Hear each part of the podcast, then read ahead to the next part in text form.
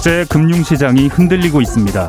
어제 나스닥은 3% 이상 급락했습니다. 전 세계 주요 증시가 다 내림세입니다. 우리 코스피는 어제 오늘 3% 이상 내렸습니다. 원달러 환율은 1237원이 됐습니다. 물가는 오르고 경기는 침체되는 스태그플레이션 걱정 때문입니다. 실제로 국제 유가와 가스 가격은 천정부지로 뛰고 있습니다. 주요 국제 원자재 지수의 지난주 한 주간 주간 상승률은 이미 50년 전 오일 쇼크 당시 이후로 최고치로 치솟았습니다. 러시아에 대한 강도 높은 제재에 들어갈 때부터 예견된 상황이긴 합니다. 원유와 가스는 물론 구리와 니켈, 알루미늄, 심지어 밀 같은 곡물까지 러시아는 세계 상품 시장에서 가장 큰 존재감이 있는 공급자 가운데 하나이기 때문입니다. 이 고통을 감수하는 이유는 간단합니다. 명분 없는 우크라이나 침공에 반대하고 정의롭지 않은 전쟁을 멈추기 위해서입니다. 그러니까 목적은 전쟁을 멈추는 겁니다. 하지만 러시아는 지금도 멈추지 않고 군대를 보내고 더 많은 미사일을 쏘고 더 많은 민간인 피해를 내고 있습니다. 어려운 상황입니다. 제재가 응징수단은 될 텐데 이 전쟁을 멈출 수 있는지는 확신할 수 없어서입니다. 그래서 용서받기 어려운 러시아의 행태를 비판하면서도 경제 제재를 활용한 압박과 함께 정치 외교적 해법 마련도 서둘러야 한다는 목소리가 커지고 있습니다.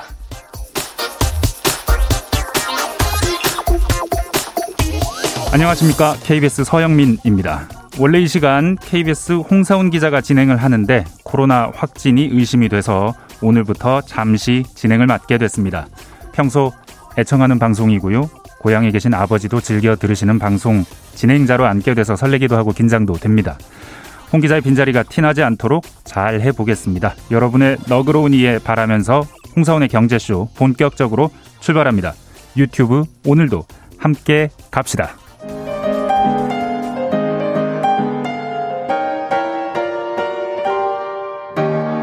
대한민국 최고의 경제 전문가와 함께합니다. 믿을 만한 정보만 쉽고 정확하게 전해드립니다. 홍사운의 경제쇼.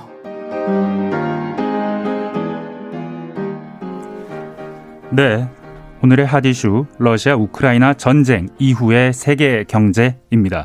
아, 국제 유가 배럴당 130달러 돌파하기도 했고요. 주가는 급락하고 있습니다. 인플레이션 심화와 경기 둔화 동시에 우려되는 상황입니다. 국내외 경제 흐름과 변수는 무엇인지 또 투자자들은 어떻게 대처해야 할지 자세히 살펴보겠습니다. 홍춘욱 리서치 리치고 인베스트먼트 대표 나오셨습니다. 안녕하십니까? 네, 안녕하세요. 네. 오랜만에 뵙습니다. 예. 그 러시아의 우크라이나 침공이 열흘 열흘 됐습니다. 어, 열흘이 조금 넘었죠. 향후 이 전쟁이 어떻게 될지 국제적인 관심도 높고 또 예상들도 지금 많이 나오고 있습니다. 오늘 뉴스는 보니까 러시아에서 나온 대국제사회 제재 얘기도 나왔더라고요. 우리나라 포함해서 비우호 국가들로 지정하고 또 노르트 스트림 one을 뭐 중단할 수도 있다. 여기로 나가는 가스도 중단할 수 있다. 이런 얘기도 했습니다. 지금 상황 한번 살펴봐 주시죠. 예, 어, 대부분의 예상을 빗나갔습니다. 아. 뭐 저를 비롯한 수많은 경제 분석가들이 네. 원래 미래를 예측하는데 별로 이렇게 재능이 없는데 네. 어, 왜 그러냐면 저희가 알 수 없는 변수가 너무 많기 때문인데 가장 저희들이 이제 좀 부끄러운 전망을 하나 이야기하자면 네. 어, 지난달 전쟁이 터졌을 때 오히려 주가가 급등한 적이 있었습니다. 기억나시죠? 직후에 예, 미국 네. 증시부터 세계 증시가 랠리를 펼쳤습니다. 왜 그러냐면 그래 어, 차라리 이벤트가 터졌다. 즉 전쟁이 날 거라는 공포가 굉장히 컸는데 결국 베이징 올림픽 이후에 바로 직후에 시작됐잖아요. 네. 예, 그렇게 시작되면서 이제는 오히려 불확실성이 해소됐다. 불확실성이 해소됐다는 말은 결론도 정해져 있다. 예, 전쟁이 금방 끝날 것이다.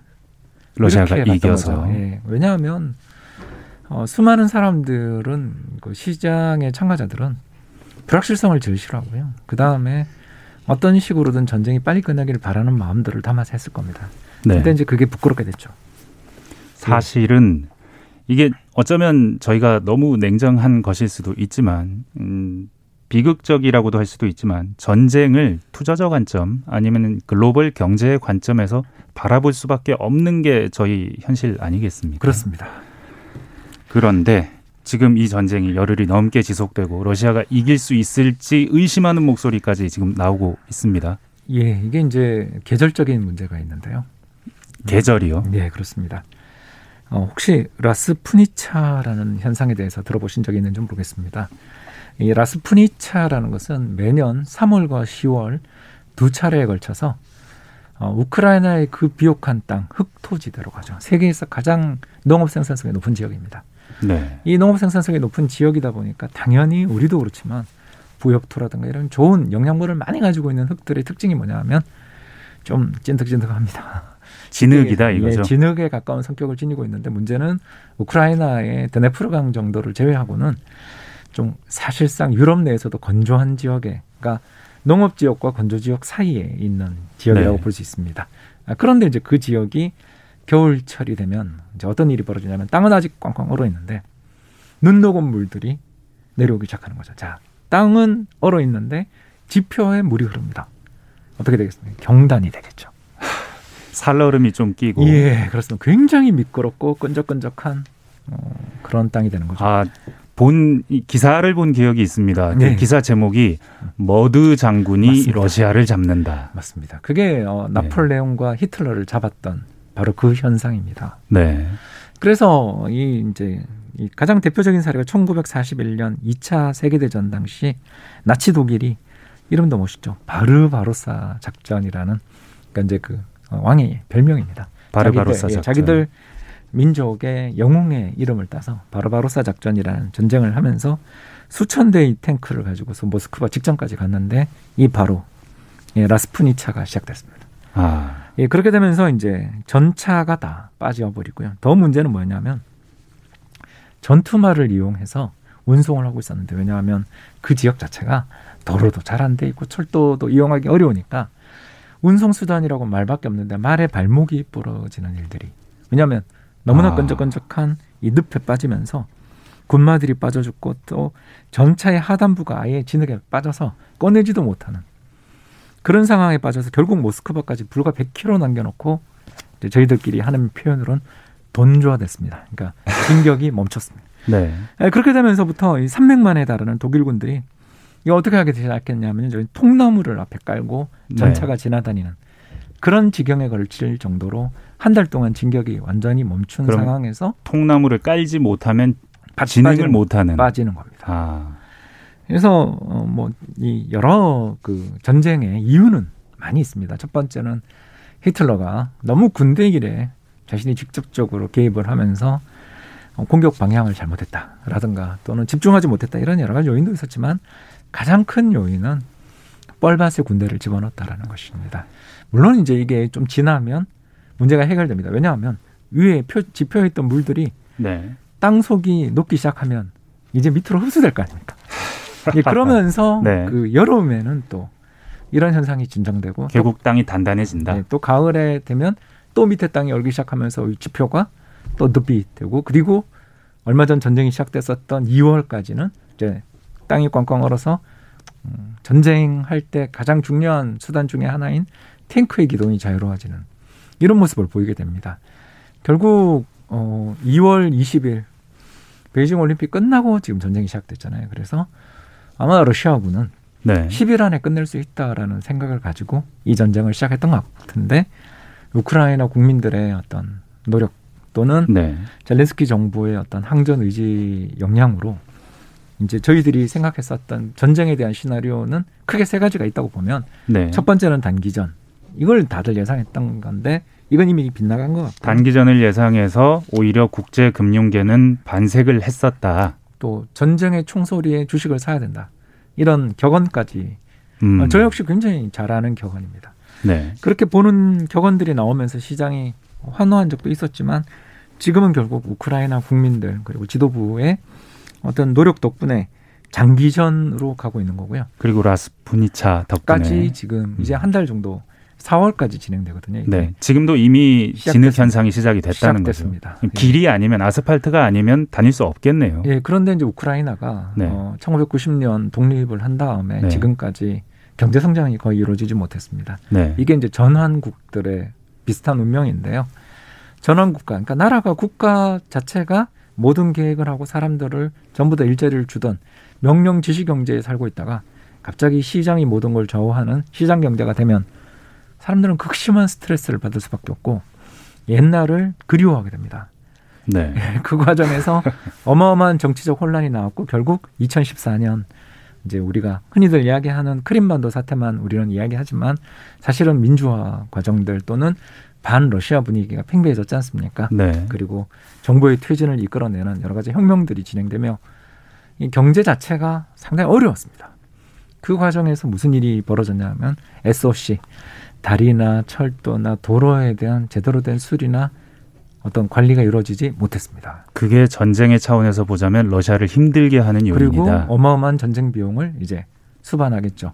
더 나가서 우크라이나 국민들이 또 수송 차량들, 특히 유류 수송 차량들, 그러니까 탱크는 연비가 굉장히 나쁜 차라고 생각하시면 됩니다. 그 네. 탱크를 네. 움직이기 위해서는 탱크 뒤에 유조차가 따라가야 되는데 그 유조차들이 계속 공격을 받으면서 이제 그 유조차로는 못 다니니까 다른 식으로 변색, 그러니까 위장을 한다고 하죠. 그래서 일반적인 차량인 것처럼 전환해서 수송을 한다 그러는데 당연히 수송 능력이 어떻게 되겠습니까? 떨어지겠죠. 네, 그래서 네. 그 유명한 고속도로에서 60여 대의 전차가 그냥 오도 가도 못하고 가만히 서 있는 네. 그런 사진들이 찍히게 됐던 이유가 라스푸니차 때문에 일단 우회해서 뭘 수송하는 것도 불가능한 데다가 두 번째 우크라이나 국민들의 저항이 네. 수송 부대에 집중된 게 그런 결과를 가져온 게 아닌가 생각됩니다. 사실 병참에 실패했다. 이번에 네. 러시아의 가장 큰 오판이 며칠이면 끝날 줄 알았다. 특히 막 러시아 포로들 잡혔을 때 보면 그 우크라이나에서 뭐 인터뷰를 하는데 처음에 출발할 때 3일치 식량만 탱크에 넣어왔다. 그래서 배고파서 나왔다. 이런 얘기들도 있었거든요. 네, 그게 이제 제가 방금 이야기했었던 네. 동절기에 신속하게 전쟁을 끝내고 특히 어, 군대를 그리고 압도적인 무력을 투사하는 순간 진격하는 순간 어, 우크라이나 사람들이 자신들을 환영할 거라고 생각했었던 거라고. 착각이었던 예. 거죠. 그러니까 그런 정보에서 일단 문제가 있었던 것 같고요. 또 일단 나가서 단기전의 가능성은 사라져 버렸고. 예, 바로 그 이야기입니다. 이제 예. 장기전이 되는 겁니까? 그러면 이제 장기전은 두 가지로 또 갈 수 있겠죠. 네. 첫 번째는 이제 수렁에 빠지는. 뭐 러시아로서 가장 끔찍한 수렁은 바로 1979년 있었던 아프가니스탄 전쟁이었죠. 네. 그, 그 10년 전쟁 때문에 결국 구소련이 붕괴됐다라고 이야기하잖아요. 열강의 80, 무덤 아프간에서. 예, 그리고 86년에 있었던 또 어, 음, 원자력 발전소 폭발 사고까지 겹치면서 어, 소련의 재정을 완전히 파괴했던 그 두 번의 사건이었잖아요. 네. 이제 그렇게 되는 게 첫 번째 시나리오라면 두 번째 시나리오는 더 무서운 거죠. 어, 확전을 시키는 것도 방법이겠죠. 이 가능성을 배제하려고 서구에서는 처음부터 우리는 참전하지 않는다. 미국도 참전하지 않는다. 예. 그리고 젤렌스키 대통령이 계속해서 방공 식별구역 내지는 비행 금지 구역 설정해서 여기 격추시켜 달라고 해도 계속해서 거부하고 있는 이유가 바로 그 확전 가능성 때문에 네, 무서워서 그러는 예, 거죠. 네, 그렇습니다. 방공 식별 구역이라는 건데요. 네.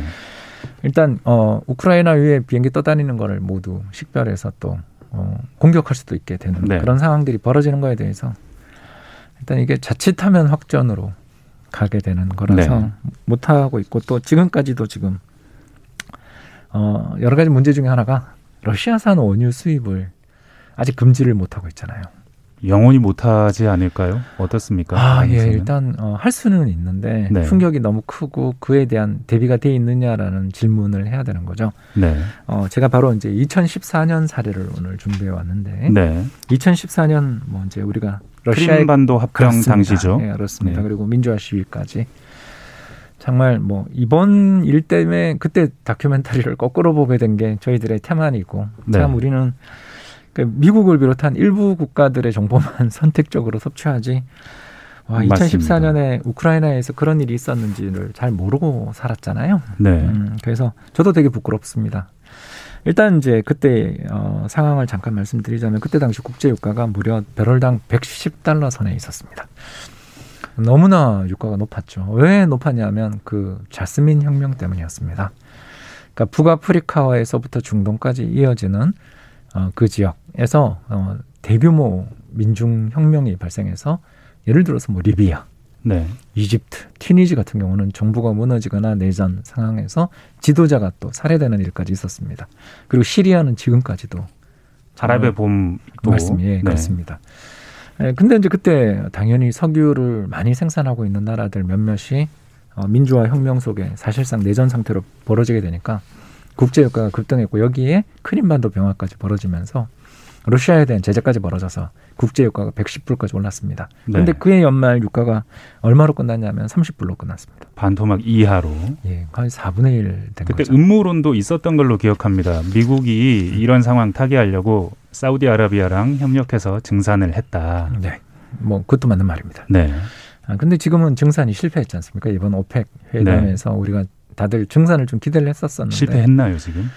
실패한 걸로 보여집니다. 아. 뭐, 아니 저희들이 이제 그 뒤에 정말 쿼터가 지켜지는지를 봐야 되기 때문에 네. 뭐 아직은 판단 보류일 수도 있지만 현재로서는 좋은 뉴스는 없었습니다. 네, 당시에 전쟁 당시에는 유가가 굉장히 높았다가 그해 연말이 돼서 유가가 급락을 했다. 그렇죠. 증산을 해버린 거죠. 그때. 네. 예, 그렇게 볼 수 있는데 이제 그때 무슨 일이 있었냐면 바로 셰일 오일 혁명이 그 뒤에 있었습니다. 미국에서. 예, 그렇습니다. 그래서 어, 베이커 휴즈라는 회사에서 그 몇 개나 어, 쉐일 천공을 했는가. 그러니까 쉐일이라는 게 땅에 들어가서 거기다가 지하수와 모래 그리고 약간의 화학 물질들을 섞어서 쉐일이라는 물렁물렁한 암석층에 이 물을 쏩니다.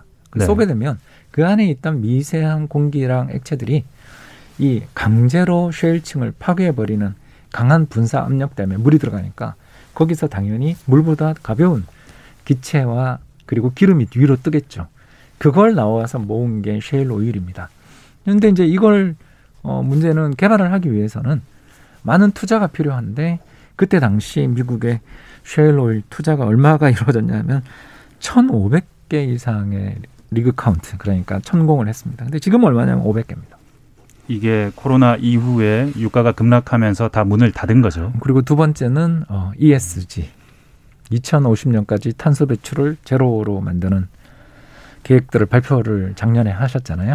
그러니까 행정부가 과거의 에너지에 대한 그 자본 투자, CAPEX 투자가 많이 줄었다. 그렇죠. 그런 네. 것들이 또 영향을 미쳤고 세 번째는 코로나 팬데믹 과정에서 이런 그 어, 쉐일 오일 천공을 하려면 아까 잠깐 이야기했습니다만 물을 가지고서 암, 그 쉐일 암석층을 향해서 강한 압력으로 분사를 해서 그 안에 있던 기름과 가스를 지표로 나오게 만드는 거잖아요. 그러니까 기술적으로 네, 음. 좀더 진화된 기술로 더 많은 그 원유를 뽑아낼 수 있는 가스를 뽑아낼 수 있는 기술이 있었는데 근데 이제 그게 문제가 두 가지가 있거든요. 네. 첫 번째는 당연히 환경오염 문제가 있겠죠. 네. 또 두 번째는 지진입니다.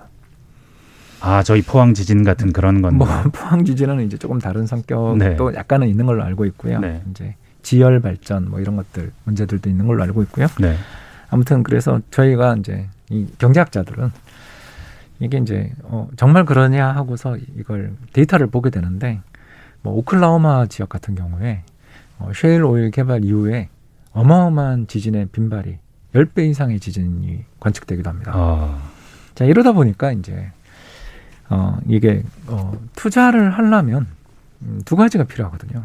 첫 번째, 앞으로도 유가가 오른다는 보장이 있어야 되고요.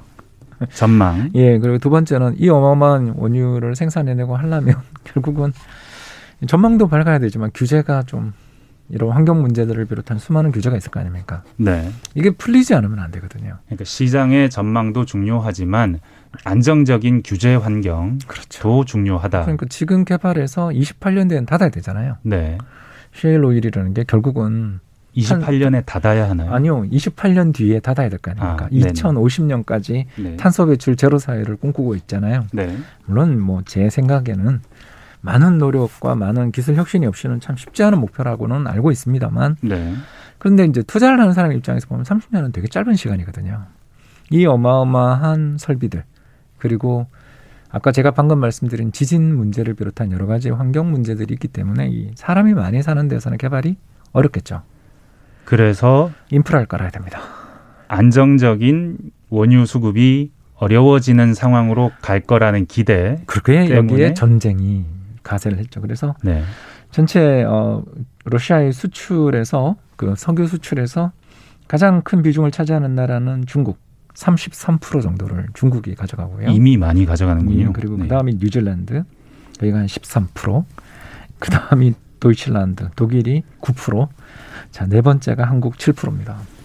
아, 한국이 저는 7%라고 해서 적다라고 생각했는데 4등이군요. 그러니까 그 앞에 있는 나라들이 워낙 많이 가져가서 그런 네. 거죠.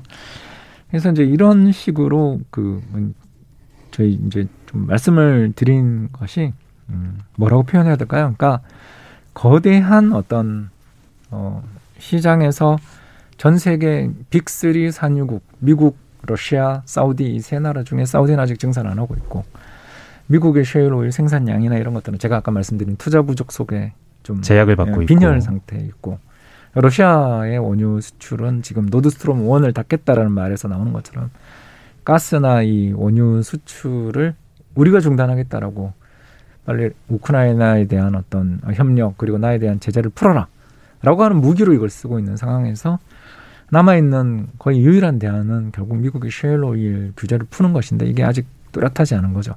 그래서 전 세계 열다섯 개의 석유 메이저 기업들이 벌어들인 돈 중에서 작년에 설비 투자에 쓴 돈은 단 38%.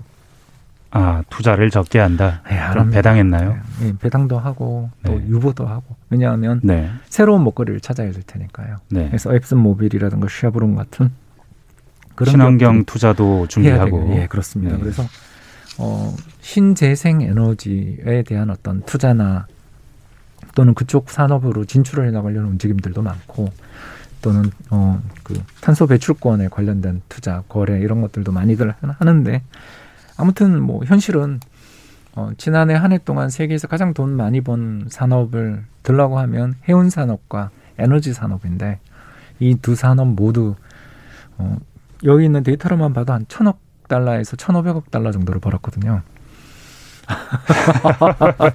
우리 돈 200조 정도를 해운업이 벌었고요. 작년에 H&M 예, 구 그, 현대상선을 가지고 예, 7조 흠슬라라고 예, 그랬었죠. 예, 7조 예, 8조 이익이 나오는 걸 보셨을 겁니다. 네. 그래서 지금 세계 경제에서 가장 핫한 산업이거든요. 사실은 연두 교서에 바이든 대통령 연두 교서에도 이 해운 산업이 등장하더라고요. 해외 음. 해운 산업들이 막대한 이익을 독점적으로 가져가서 우리 인플레이션을 힘들게 한다. 이것들 규제하겠다. 이런 얘기가 나와서 HMM이 놀래겠구나 생각은 했는데. 네, 그렇습니다. 근데 뭐 한진해운부터 시작해서 네. 세계 유서의 해운 산사들이 사실 없어지거나 통합됐거든요. 네. 그러면서 불황이 지나고 나면 카르텔은 해운 동맹이 강해지죠. 네. 그 그리고, 과실을 다 따먹는 그리고 거죠. 더 나가서 2019년 20년에 폐선 네. 배를 많이 고철로 만들었습니다. 19년에요? 네. 왜 그랬습니까? 계속 배값이 빠지니까. 아. 그리고 해운 운임도 그때 안 좋았으니까요. 운영하는 것보다는 그냥 폐선하는 게 낫다. 해서 이제 고철로 파는 게 낫다. 그걸 아. 폐선이라고 하는데. 네. 그 이후 2020년 하반기부터 이 사태가 시작되면서 다시 배를 짓고 있어요. 그래서 한국이나 중국에 있는 우리 조선소들이 다 도크가 차고 있지만 이제 문제가 뭐냐면 지난 한 5년에 걸친 구조조정을 했지 않습니까? 네. 대우조선 해양 사태가 기억나실 텐데요. 네. 그 뒤 수많은 인력들이 떠나서 지금은 어떻게 보면 라이더로 하신 분들도 많고 이야기 들으셨을 것입니다. 네. 네. 네. 그래서 저희들은 이제 그 국민연금 통계를 되게 많이 보거든요. 지역별 국민연금 가입자 변동 이런 걸 보면 네. 바로 일자리의 변화를 알 수 있는데 거제부터 울산에 이르는 우리나라의 남동 해안벨트에서 많은 중화학 제조 예, 지대였는데 그 줄어들기 때문에 이제 당연히 이제 어떤 일이 벌어지냐면 도크는 찾지만 일할 사람이 없는 주문은 밀리고 그리고 또 더 나가서 어, 몇 년 동안 쉬다 오시니까 또 숙련 수준이 옛날 같지 않을 거 아닙니까? 거기도 일종의 병목 현상이 예, 발생하는 거군요. 예. 그러니까 자동차용 반도체만 동남아시아에서 창궐한 코로나로 인해서 공장 가동이 중단되는 것 때문에 이렇게 문제가 생기고 있지만 네. 아, 코로나의 충격이 가져온 또 다른 요인들 중에 하나가 아, 결국 이렇게 갑자기 예상 못한 곳에서 어마어마한 호황 산업이 두 군데서 좀 생겼죠. 바로 에너지 채굴과 해운 쪽에 생겼는데 인력들이 여기 가느냐. 다시 돌아가진 않는다. 예, 다시 돌아갈 거죠. 것인가에 대한 네. 문제이고 돌아가려면 비전이 있어야 되겠죠. 또 장기적으로 계속 배를 찍어내고 그렇죠. 일자리가 안정될 것인가. 그렇죠. 뭐 당장 우리나라만 하더라도 군산에 있는 현대 조선 네. 현대중공업이 가동을 다시 할 수도 있다는 이야기가 나오지 않습니까? 그게 최악의 네. 상황에서 거기 폐쇄했던 거 기억나시지 않습니까? 네. 그러니까 이런 수많은 일들이 지금 벌어지는 중인데 여기서 정책이 정부의 정책이 명확하게 바이든 정부가 나오면 좋겠는데 현재까지는 그러니까 어 변화의 징후는 보이나 음 뭔가 뚜렷한 그리고 또 돈을 넣어줘야 될 거 아닙니까? 네. 그러니까 이런 것들이 안 보여요. 그래서 지금 에너지가 힘들다. 쭉 정리를 해보자면 러시아와 우크라이나 이 우크라이나 침공 이후에 지금 상황이 어떻게 갈 것이냐 단기전 가능성은 사라졌을 가능성이 높은 것 같고 장기전 중에 확전은 막아야 하고 그 지리한 그 어떤 교전이 계속 벌어진다면 수렁에 빠진다면 그럼 국제 경제는 어떻게 될 것인가를 생각할 수밖에 없는데 지금 상황은 에너지 가격이 너무 많이 오르고 있고 전반적인 상황을 봐도 이게 수급이 2014년처럼 1년쯤 지나면 개선될 것이냐 전혀 그럴 것 같은 분위기는 보이지 않는다. 여기까지군요.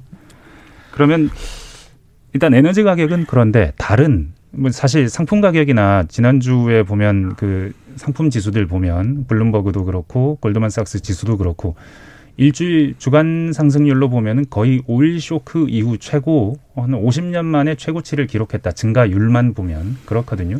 스태그플레이션 얘기도 나오고요. 지금 상황 어떻게 봐야 합니까? 네, 스태그플레이션은 아니나 저 멀리서 지붕은 보이는. 네. 그러니까 왜 스태그플레이션이 아니냐면 스태그플레이션은 어, 저성장의 고물가를 뜻합니다. 네. 음, 근데 올해 우리나라 한국은행 성장률 전망이 3%예요. 네. 그러면 지난 10년간 우리나라 경제 성장 연평균 한 2% 초반이었던 걸 생각하면 올해 호황이죠. 더 나가서 미국만 하더라도 4% 후반 정도 올해 성장을 예상하고 있는 중이니까 네. 역시 미국처럼 세계 최대의 경제권이 4% 성장이라는 것은 이건 굉장히 경기가 좋다는 뜻이거든요. 그래서 따라 slowflation이라는 그렇죠. 얘기도 하던데요. 그럴 가능성이. 이건 뭔가요? 그러니까 쉽게 얘기해서 인플레이션들이 올라오곤 올라오곤 있는데 아직 경제가 좋은 경기 과열에 따른 수요와 공급 충격에 따른 인플레가 함께 나타나서 결국 인플레가 압도하면 금리를 인상하지 않을 수가 없고 그래서 지금 당장 스태그플레이션은 아니지만 점점 스태그플레이션으로 가게 될 수 있다.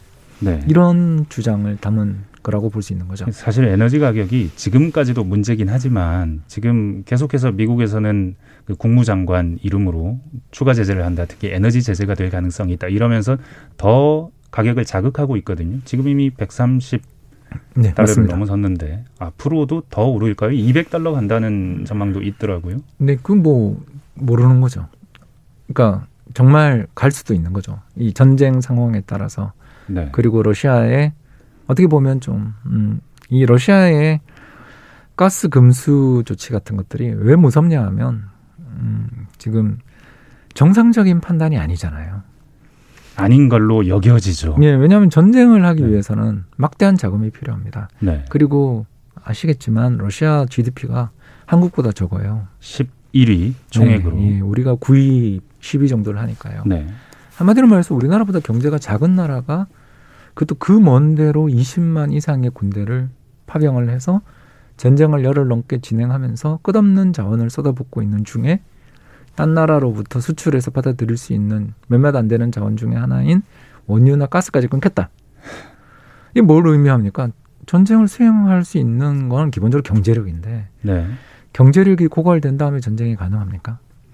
전쟁을 경제적 합리성의 차원에서 보자면 그래서 네. 많은 전문가들이 전쟁 못 한다 안 그렇죠. 한다 액션만 취하는 거다라고 맞습니다. 했는데 해 버렸으니 그러니 이제 남아 있는 게 저희들이 이제 걱정을 하는 게 뭐냐면 아 이게 비합리성의 영역으로 넘어가고 손익 계산의 영역을 넘어서기 시작하면 뭐라도 할 수 있지 않냐라는 걱정을 하게 되는 거고 그럴 때는 예를 들어서 원유 공급도 다른 나라가 원유 수입 안 하겠다가 아니라 우리가 끊고 우리가 파이프라인을 끊겠다고 하는 어떻게 보면 스스로 경제를 놓고 본다면 스스로를 어, 영양 실조에 빠뜨리는 그런 행동을 함으로써 나를 규제하고 있는 남들도 고통스럽게 하겠다라는 이게 전형적인 이제 어, 인질 스토리지 않습니까? 그게 결국은 나 우크라이나 전쟁하는데 끼어들지 마. 그렇습니다. 내가 끝낼 때까지 끼어들지 마. 나 빨리 끝낼 거야라는 건데 빨리 끝나지 않을 것 같다는 게 문제예요. 그렇죠. 라스푸티차 이야기도 아까 했었고 네. 두 번째가 경제력 이야기를 제가 말씀을 드렸던 게 바로 이것 때문이겠죠. 결국 이 두 가지 요소들이 불확실성을 자극하니까 투자자들이 어떤 생각을 가지냐면 일단 어, 에너지나 니켈이나 밀 같은 원자재를 재고를 지금 쟁여놓자. 먼 미래에 무슨 일이 벌어질지 모르니 일단 가격 불문 일단 잡자. 제그 공급망에 그런 종류의 주문을 막 전 세계 음. 수요자들이 주문을 넣는 상황이 채찍 효과를 불러 일으키고. 그렇게 해서 이 수요의 증폭을 불러 일으켜서 결국은 가격이 뭐 수요가 한 1, 20%만 늘어도 가격이 두 배 뛸 수 있는 상황이다. 맞습니다. 건데. 그게 이제 유명한 공급 사슬망의 채찍 효과인데요. 네. 이 공급 사슬망의 채찍 효과의 가장 중요한 핵심은 과잉 주문입니다. 그러니까 어떻게 될지를 모른다. 불안하니까. 네, 그렇습니다. 그래서 어떤 가격에라도 난 잡아두겠다. 라는 그런 생각을 하시는 분들이 나온 데다가 지난주 데이터를 보니까 여기에 어, 그 비상업적 주문 그러니까 투기적인 수요들까지 가세를 하면서 급격히 늘더라고요. 그래서 시장 상황에 그래서 제가 아까 서 기자님 말씀에 200불 갈 수도 있나요라는 질문에 잘 모르겠습니다라고 말한 게 네. 이건 이제 펀더멘탈의 영역이 아닌 투기의 영역이고 공포의 영역. 심리의 영역에 접어들면 저희들 뭐 경제학자들, 이코노미스트들이 하는 이야기는 이건 일종의 그냥 아이 미국의 쉐일오일 최고 원가가 35불에서 40불이기 때문에 장기적으로 보면 지금 여기서 생산을 할 수만 있으면 마진이 100불 나니 어, 그쪽에 좀 나오지 않겠습니까? 라는 그런 이야기밖에 안 되는 거죠. 그랬는데 그것도 어렵다는 거 아닙니까? 친환경에다가 앞으로 뭐 전망을 보았을 때. 음, 뭐 20년 뒤에 이 유정을 닫아야 된다고 생각되면 생산을 채산성이 지금 극도로 좋은 일부만 하지 나머지는 개발은 해놓을 수 있고 잠재 매장량이 있는 거 알면서도 안 하겠죠. 유가가 단기간에 1년 안에 두 배 뛴 적이 과거에 있었습니까? 뭐 당장 20년 사이에도 두 번 있었으니까요. 아. 그래서 한 번은 2003년 네. 예, 그 이라크 전쟁. 아. 예, 뭐 잊을 수 없는. 네. 그래서 그때 25불이 60불 되죠. 1년 만에. 에너지의 측면에서는 그때랑 크게 다르지 않을 수도 그렇죠. 있는 것 같습니다. 지금이 네. 어, 그 오르기 시작한 게 80불에서 올라서 사실 엄청나게 우리가 지금 커 보이는 거지. 네. 상승 자체는 그때가 되게 다녔고요. 두 번째는 2007, 2008년 그 중국 수요에 대한 기대의 투기가 아까 이야기했던 네.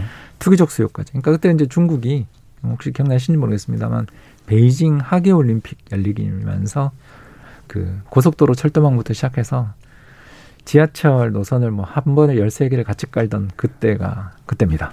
중국의 스케일. 예, 그래서 그때는 이제 어, 중국의 원자재 수요에 대한 기대가 너무너무 높아져 있는 상황에서 아직 셰일 오일 생산은 그 기대에 미치지 못하던 시절이었죠. 그래서 그때 어떻게 됐냐면 2007년 50불이 2008년 7월로 기억하는데 146불까지 딱 1년 만에. 네. 이때는 거의 뭐 이제 3배 정도 뛰었죠. 그러니까 이런 일들이 원자재 시장에는 대단히 빈번하게 벌어지기 때문에 이번 일은 저도 뭐 130%갈 거라고는 꿈도 꾸지는 못했지만 이런 일이 있는 곳이기 때문에 원자재 시장은 어, 개인 투자자들이 함부로 투자하면 안 되는 시장이고 특히 이번에 그 니켈에 대해서 인버스 ETF가 상장 ETN이 사장 상장 폐지됐거든요. 네. 이게 두 배 인버스 레버리진 거죠. 그렇습니다. 그러니까 1% 오르면 2% 손실이 나고요. 반대로 1% 빠지면 2% 이익이 나는 네. 그런 구조의 상품이었는데 하루에 거의 100%가 올라버리니까 단번에 상품 자체가 가치가 0이 돼 버리는 네. 일이 벌어졌습니다. 그래서 원자재 시장이라는 것 자체가 가지는 두 가지 특성이 다 나왔는데 하나는 미래가 너무 불확실해요. 자기는 10년, 20년을 보고 투자를 해야 되는데 미래가 너무 불확실하다는 게 첫 번째인 거고요. 두 번째는 이렇게 전쟁이나 뭐 또는 휴전이나 얼마 전에 있었던 또 트럼프 대통령이 깼지만 미국과 이란 간에 있었던 우리 그 핵 관련 합의 혹시 기억나실지 모르겠어요. 네네. 지금도 지금, 지금 복원하려고 하고 있죠. 네, 그러니까 그런 일들이 정치적인 문제가 너무 많이 엮여 있는 거죠.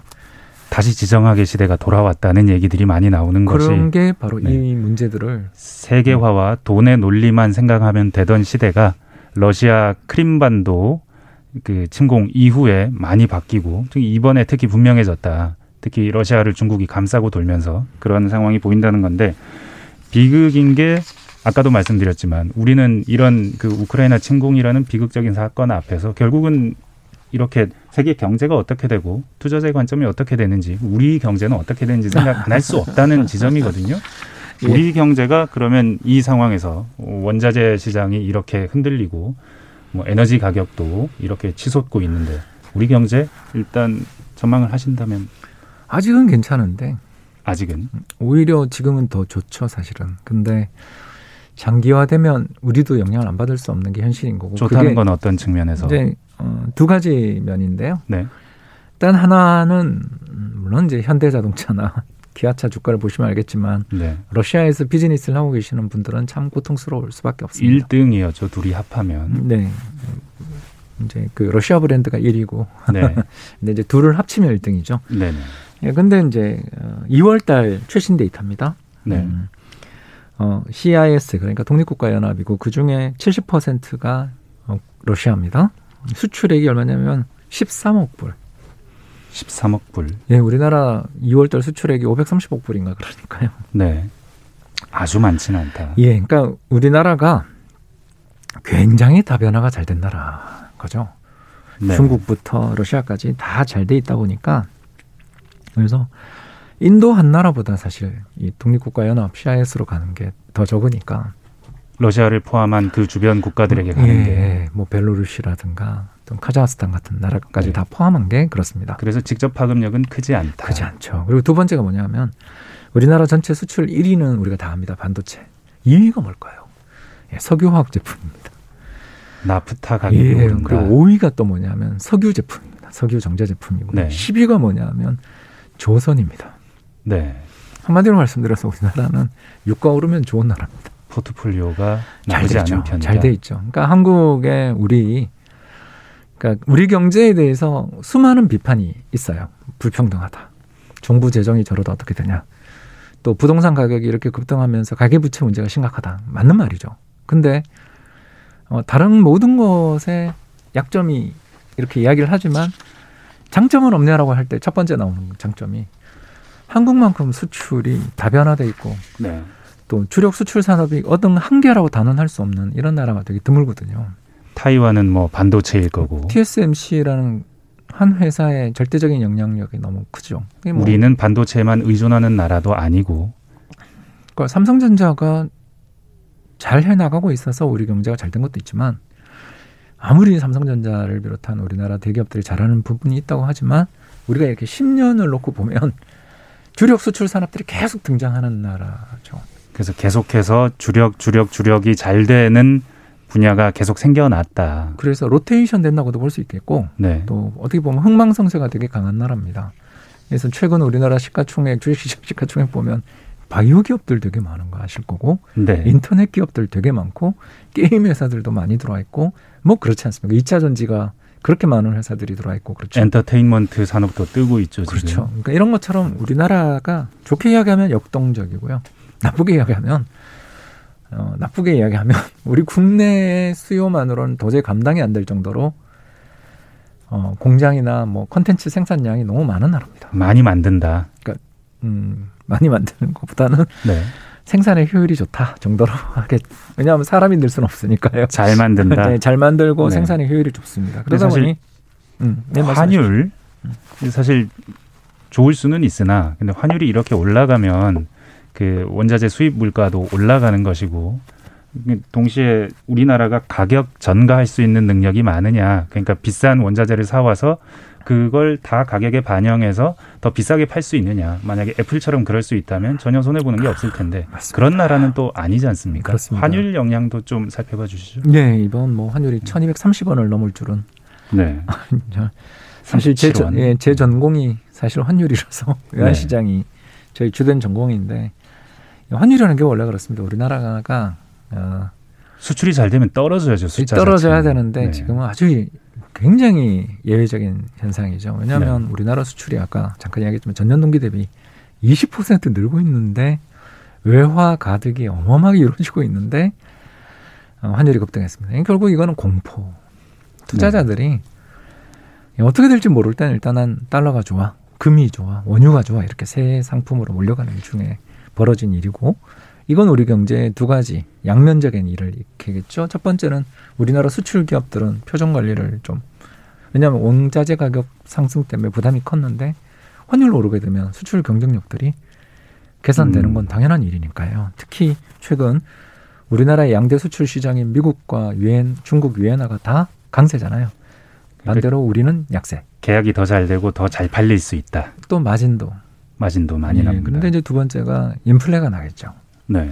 우리나라가 어, 전체 식량 자금률이라는 통계 보셨을 겁니다만 그게 20%대로 30년째 가고 있거든요. 네. 네, 30년 됐더라고요. 80년대부터 이렇게 되고 있습니다. 곡물 가격도 올라가고, 올라가고 있으니. 있으니까 특히 우리가 좋아하는 빵, 뭐 밀가루 이런 것들은 물론 우리나라도 있습니다만 대부분 수입을 해야 되니까 이런 이제 어, 먹거리 물가들이 그래서 네. 엔겔 지수 올랐다는 이야기가 나오는 거고요. 또 하나 우리가 걱정해야 되는 게 이제 기름 넣을 때 너무 무섭지 않겠습니까?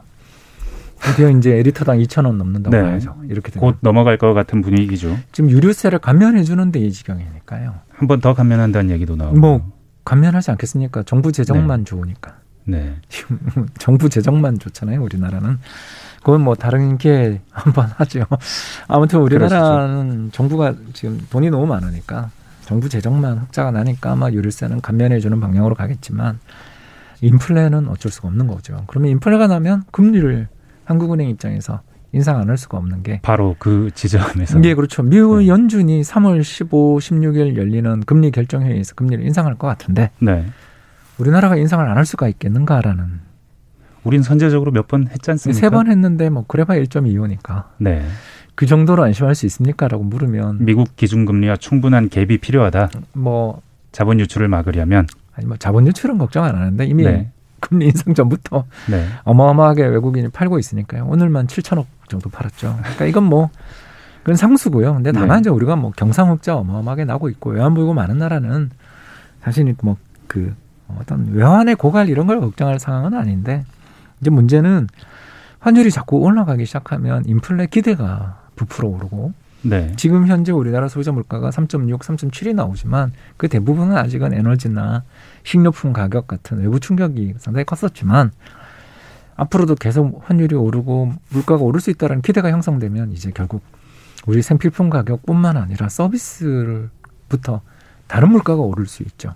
네. 전반적인 인플레이션은 좀 통제가 필요하다. 예, 그래서 한국은행 입장에서 꼭 미국하고 갭을 둬야 된다는 뜻도 있지만 우리나라 내부의 내부 요인 인플레, 기대 인플레 기대에 따른 물가 상승도 나올 수 있기 때문에 일단 뭐 다음 중앙은행장님이 한국은행장이 어떤 분이 되실지 모르지만 이제 임기 말이시니까요. 다음 정부의 최대 지금 아마 이제 선거를 만나봤지만 선거 끝나고 한국은행 총재 임명 이후에 그 여러 음, 이런 물가 관련 정책들이 최우선의 현안으로 부각되지 않겠나 생각됩니다. 전쟁이 어떻게 되느냐에서 시작해서 세계 글로벌 경제 얘기에서 그래서 우리나라 경제는 어떻게 될 것이냐 얘기해서 물가 얘기하다가 미국 연준 까지 왔습니다. 연준의 변수라는 것이 사실은 이 복잡한 과정에 또 연준의 긴축이 또 세계 경제에 어떤 영향을 불러올 것인가 처음에는 다음 회의에서 0.5% 포인트 올린다고 그랬었는데 최근에는 그거 반으로 낮췄죠. 앞으로 속도가 어떻게 될지 연준이 지금까지 제시했던 그 스케줄이 어떻게 될지 이것도 궁금합니다. 더 긴축이 빨라질지 느려질지. 원래는 빨라져야 되는데 네. 전쟁 중에 금리를 공격적으로 인상하기가 정말 어렵습니다. 네. 이게 어, 어쩔 수 없는 각국 중앙은행의 어려움입니다. 어, 왜 그러냐 하면 음, 경제가 안 그래도 어려운데 어디에 초점을 둬야 될지 잘못하면 음, 이렇게 반강제적으로 사실 경제 정전 이미 시작됐잖아요. 네. 경제 전쟁에 세계 선진국들이 다 끌려 들어갔는데 전쟁에 이기는 게 중요하지 않냐. 그러니까 어 러시아의 자원을 소진시키는 게 더 빨리 이루어지게끔 하기 위해서는 저금리를 써야 되잖아요. 그렇겠군요. 그렇죠. 예, 지금 제가 네. 그리고 또 더 나가서 이번에 바이든 행정부와 의회가 지금 협상 중입니다만 올해 어, 미국의 그 국방 예산을 네. 천조 원 정도까지 올린다고 지금 이야기가 나오지 않습니까? 요즘 전 세계가 국방 예산을 더 올릴 수밖에 없는 네, 시대로 갈 것이다. 정부 재정 적자가 발생하고 네. 정부 재정 적자를 덜어주기 위해서는 정부가 빌리는 채권의 이자율을 떨어뜨리는 게 필요하거든요. 전쟁 중에는 그렇습니다. 그래서 네. 전쟁 중에 왜 인플레가 나냐라는 이유가 첫 번째는 매점 매석 또는 투기적 수요 이게 크다라면 두 번째는 인플레가 나더라도 중앙은행이 금리를 못 올릴 거야라는 기대들도 어, 인플레를 유발하거든요. 그래서 네. 미 연준이 0.25% 금리를 인상하겠다고 이미 지난번 의회 청문회에서 말을 했기 때문에 3월 15, 16일 열리는 금리 결정 회의에서는 그거 올리는 걸로 할 것 같습니다. 미리 그렇게 퍼센트를 말해주는 건 네, 좀잘 못 본것 네, 같아요. 예, 저는 좀 실책이 아니었냐. 네. 그러니까 금융시장이 너무 흔들리니까 네. 좀 도움을 주기 위한 마음이었던 걸로 생각되지만 이 자신의 행동 범위를 제약시키는 거라서 네. 좀 저는 놀라웠습니다. 그리고 이번 나온 미국의 2월 고용 보고서라고요. 그러니까 이제 일자리 수의 변화를 측정하는 보고서인데 무려 67만 8천 개의 일자리가 새로 생겼습니다. 일자리가 계속 많이 는다는 거죠. 그렇습니다. 그래서 미국의 그 노동력이 매월 이 나라는 이제 출산율이 높은 나라라서 가능한 이야기입니다. 매달 노동력이 한 30만 명 정도 늘거든요. 두 배 느는 거네요. 일자리는. 거기에 대해서 일자리가 67만 8천 개니까. 그만큼 경기 회복세가 견조하다. 빠르다. 오히려 과열이다. 과열이다. 여전히. 예, 그래서 임금도 앞으로 오를 수 있다. 그렇기 때문에 금리가 인상이 필요하다라고 보여져요. 그래서 연준 입장에서는 일단은 네. 전쟁 쪽에 먼저 무게를 왜냐하면 지금 시작했으니까. 요 불확실성이 해소되면 속도를 높이겠지만 높이겠죠. 지금은 못 높일 것 같다 이렇게 봅니다. 네. 한국은행 성장률 전망은 3.0이었는데 아마도 그건 어렵지 않겠느냐. 근데 만약에 또 금리를 안 올린다면 또 뭐 경기가 과열된다면 또 숫자 자체는 또 높아질 수도 있는 거 아니겠습니까? 네, 이게 제 어려운 거죠. 네. 어, 경제 전망을 하시는 분이 경제 성장률에 영향을 미치죠. 네. 그게 한국은행이니까요. 네.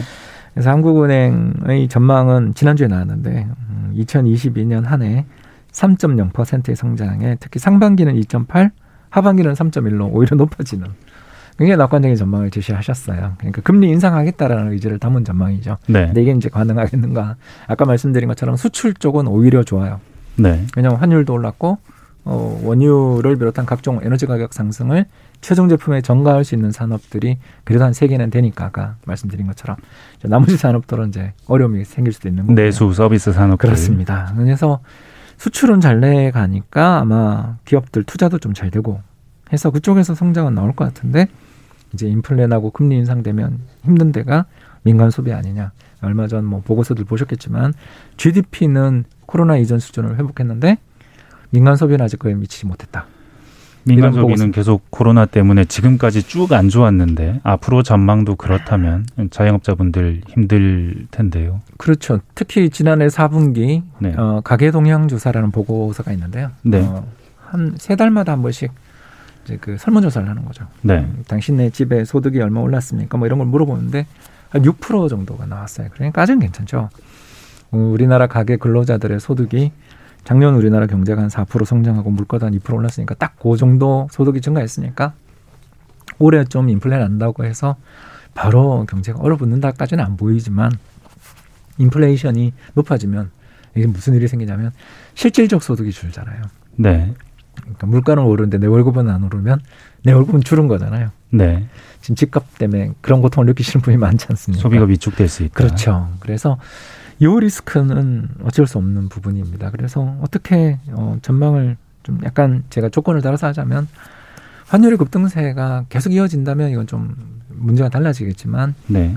어, 환율의 상승이 예를 들어 뭐 1250원 정도에서 스탑되거나 좀 진정된다면 어, 정부 입장에서는 이 환율을 좀 잡는데 정책을 쓸 수 있기 때문에 결국 어, 신임 한은 총재님께서 아마 금리를 우리가 네. 더 인상하면서 환율을 잡는 쪽에 예, 포커스를 좀 많이 두지 않겠는가. 이 요인도 짚어봐야 될 것 같은데요. 내일 선거가 있습니다. 선거 이후 요인도 간단하게 한번 짚어봐 주시죠. 예, 저도 뭐 이 설문조사를 하도 많이 해서. 네. 근데 안타깝지만 네. 저희 이코노미스트 입장에서는 두 분 다 임기 초에 고생 어떤 분이 되셔도 고생하실 것 같습니다. 고생을 하실 것이다. 예, 왜 그러냐면 네. 힘든 선택을 해야 되는 거죠. 첫 번째 힘든 선택이 바로 뭐냐면 환율 이거 어떻게 안정을 시까 해외 글로벌 투자자들한테 우리 경제의 어떤 안정성을 보여줄 수 있는 네. 그런 신호들을 줘야 되겠죠. 동시에 경기도 민간 소비도 살려야 그렇죠. 되네. 그러면서 네. 어, 금리는 인상할 가능성이 높은 상황에서 또 경기는 어떻게 살릴 것인가. 그래서 저희들이 이제 네. 하는 보통의 정책에 대한 조합이 하느는 금리를 인상하고 정부는 재정 흑자가 작년에 많이 났으니까 그걸 활용해 올해 추경을 좀 더 편성하는 방향의 정책들을 펼쳐 나갈 가능성이 있어서 일단 금융시장의 참가자들은 대선 네. 이후에 조금 기대하는 분위기는 있는 것 같습니다. 복잡한 방정식입니다. 오늘 말씀 감사합니다. 감사합니다. 홍춘욱 리치고 인베스트먼트 대표와 함께했습니다.